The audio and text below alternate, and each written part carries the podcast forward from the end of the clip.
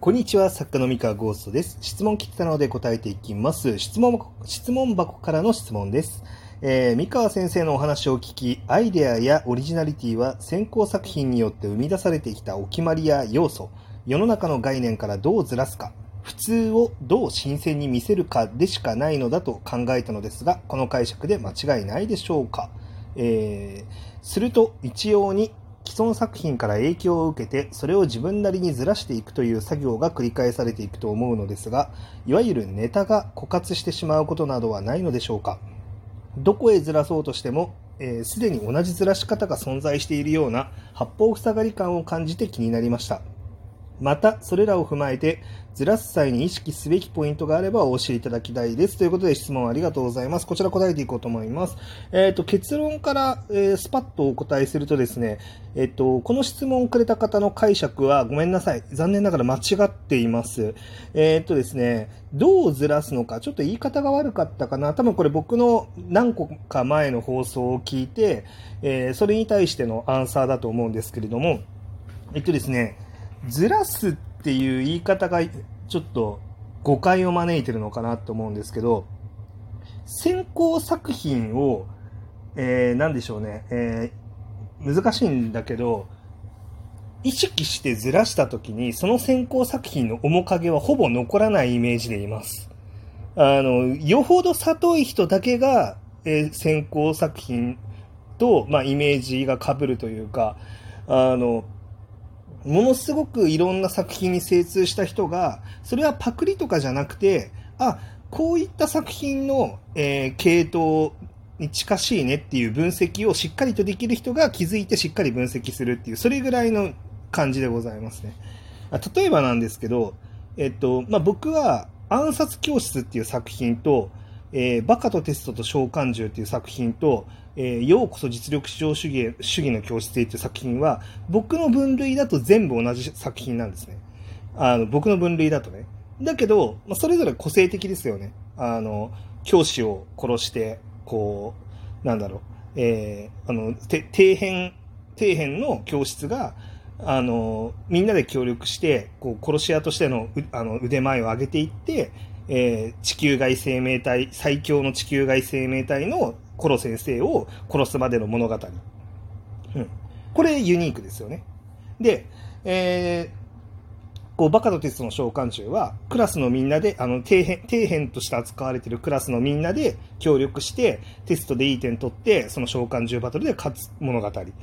あの、で、まあ、A クラスの奴らをギャフンと言わせてやるっていう物語で、ようこそ実力至上主義の教室へは、あの、そこからもうちょっと、あの、リアリティラインを上げて、まあ、若干地に足のついた感じの、あの、設定の学校で、こう、学校のルールに沿ってポイント、目に見えないポイントっていうのを獲得するために、あの、策を巡らしていくっていう話。まあ、どれもそれぞれ固有のユニークさっていうのを持ってるんですけど、ただ僕の中の分類だと全部一緒なんですね。こういう話です。はい。で、これは別にあの、このユニークな、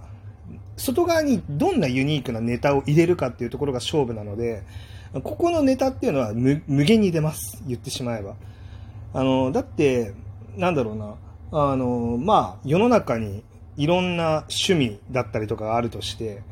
も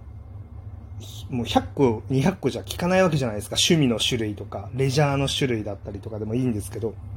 まあ、人間の性格の種類だったりとか、まあ、興味のある概念の種類だったりとか、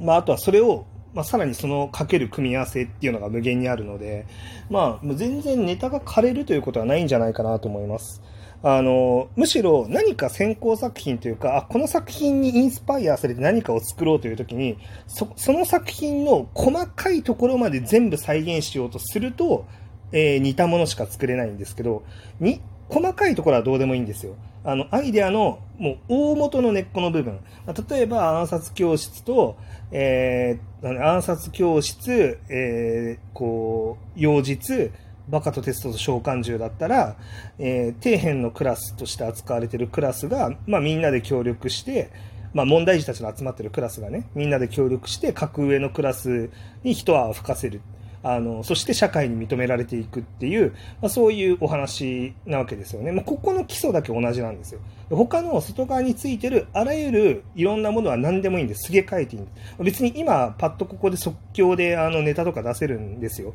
全然。はい。あまあ、じゃあ、例えば、その幼日が勉強、あ幼日、勉強じゃないけど、まあ、幼日が知略でやっていて、あのな、なんだっけな、えっ、と、バカ鉄が勉強、勉強かける召喚獣っていうネタなわけじゃないですか。で、あの、暗殺教室は、まあ、殺し屋と世界最強の、こう、あの、生物みたいな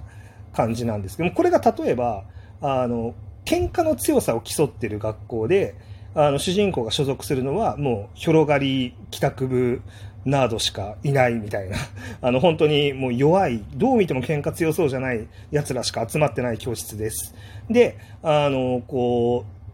クラス対抗の構想というか、まあ、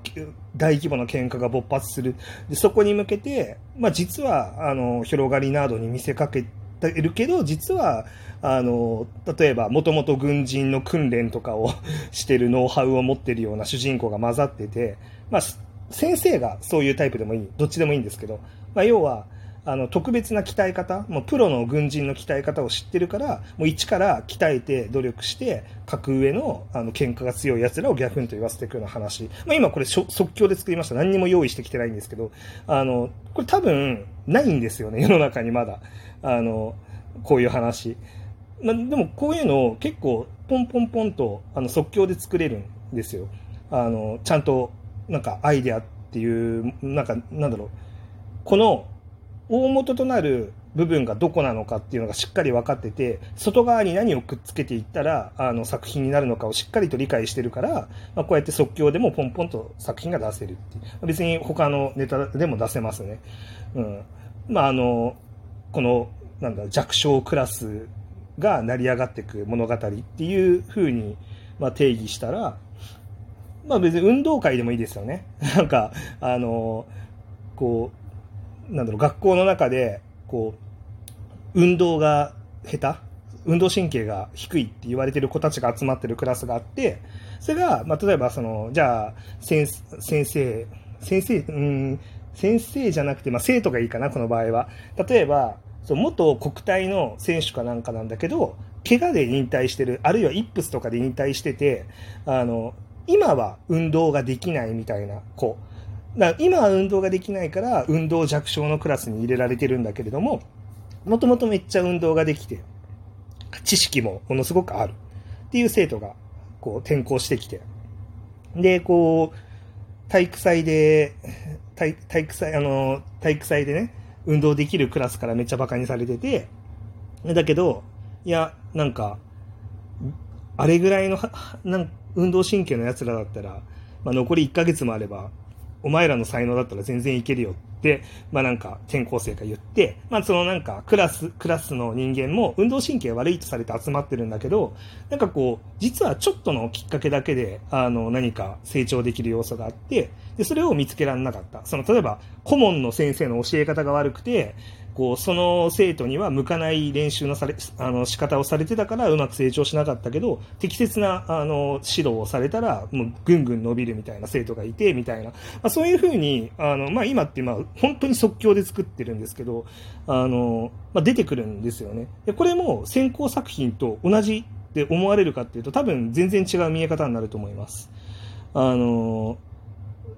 まあ、それはね、描き方、作り方次第ではありますけど、まあ、ここでなんかね、陸上教室とか、あの、タイトルを明らかに暗殺教室に似せちゃいましたとか、なんか、ようこそ、徒競走主義の教室へ、みたいな、タイトル似せちゃいましたってなっちゃったら、もう全然ユニークじゃないんですけど、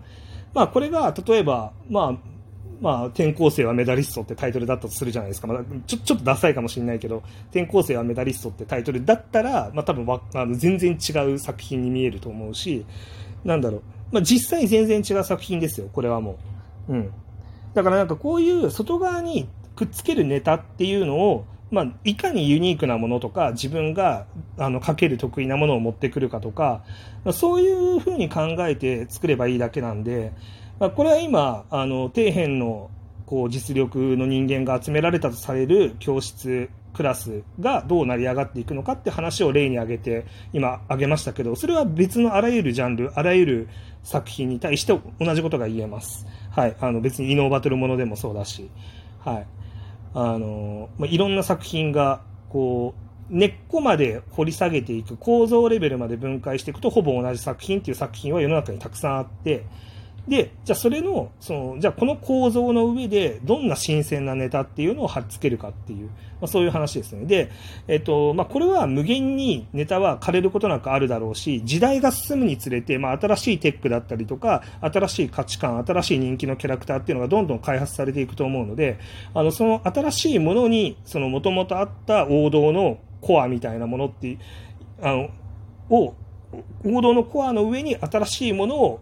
こう、うまくくっつけていくことによって、また新しい概念、新しい作品っていうのが生まれてくるんじゃないかなと思って